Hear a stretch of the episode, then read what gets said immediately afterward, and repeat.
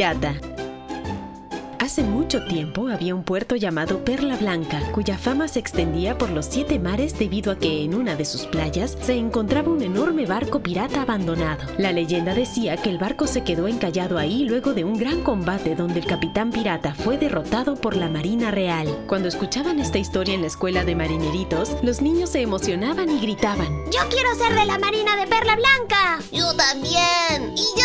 Todos compartían ese deseo, a excepción de Marcela. Ella gritaba, Yo quiero ser pirata. Me gustaría viajar por los siete mares. decía la niña. Con un parche en el ojo, un gran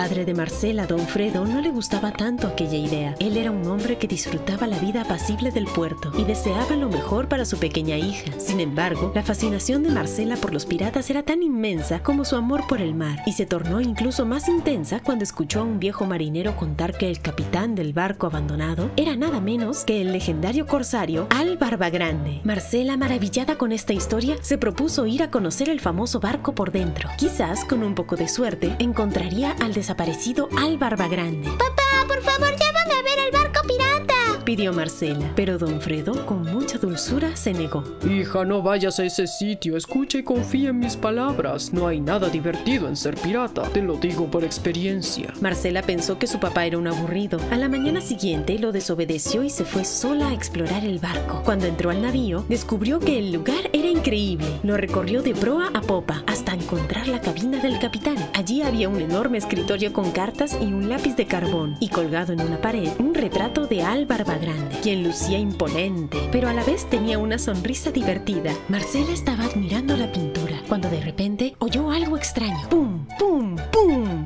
A sonar. Parecían unos pasos que cada vez se escuchaban más cercanos. Marcela se escondió debajo del escritorio. Desde ahí pudo ver que un hombre había entrado a la cabina. No podía ver su rostro, pero Marcela estaba segura de que se trataba del mítico pirata. Marcela, ¿estás ahí? Dijo el individuo. La pequeña se sorprendió. No podía creer que Al Barbagrande supiera su nombre, así que salió de su escondite y grande fue su sorpresa cuando vio que se trataba de Don Fredo, su papá. ¿Qué haces aquí? Preguntó Don Fredo. Te dije que no Marcela estaba avergonzada y no supo qué responder. Don Fredo la miró con ternura y le dijo. Bueno, ya que estás aquí, te doy la bienvenida a mi barco. La niña quedó sorprendida. Entonces Don Fredo se adelantó y antes de que Marcela dijera algo, le contó que su nombre completo era Alfredo. Y hace muchos años los marineros lo conocían como Al Barbagrande, Yo fui un pirata, hija. explicó Don Fredo. Llevé una vida peligrosa que no fue tan divertida como cuentan algunas historias. ¿En serio, papá?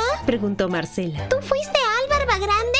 Don Fredo se rió ante la incredulidad de su hija, así que cogió el lápiz de carbón que había sobre el escritorio y se pintó una oscura barba. A ver, hija, ahora sí me parezco al retrato. Marcela vio a su padre y al retrato y comprobó que eran la misma persona, pero no solo por la barba, sino también por la alegre sonrisa. Hija, sé que sueñas con ser pirata, pero te recomiendo que lo pienses bien. Hay otras formas de viajar por el mar y vivir aventuras. Marcela sintió franqueza y cariño en cada una de las palabras su padre y entendió que su consejo se basaba en lo que él había vivido en el pasado y su sincero deseo de una mejor vida para ella. Desde ese entonces Marcela fue más obediente y aprendió lo importante que es saber escuchar a quienes nos guían con su experiencia. Esta lección la acompañó toda su vida y la compartió con toda su tripulación cuando se convirtió en la primera capitana de la Marina Real, enorgulleciendo a todos en el puerto y especialmente a su papá. Fin. Si te gustó este cuento, tú también puedes crear tus propias aventuras desde casa con los filtros de pirata y marinero. Encuéntralos en el Instagram y Facebook de Totus.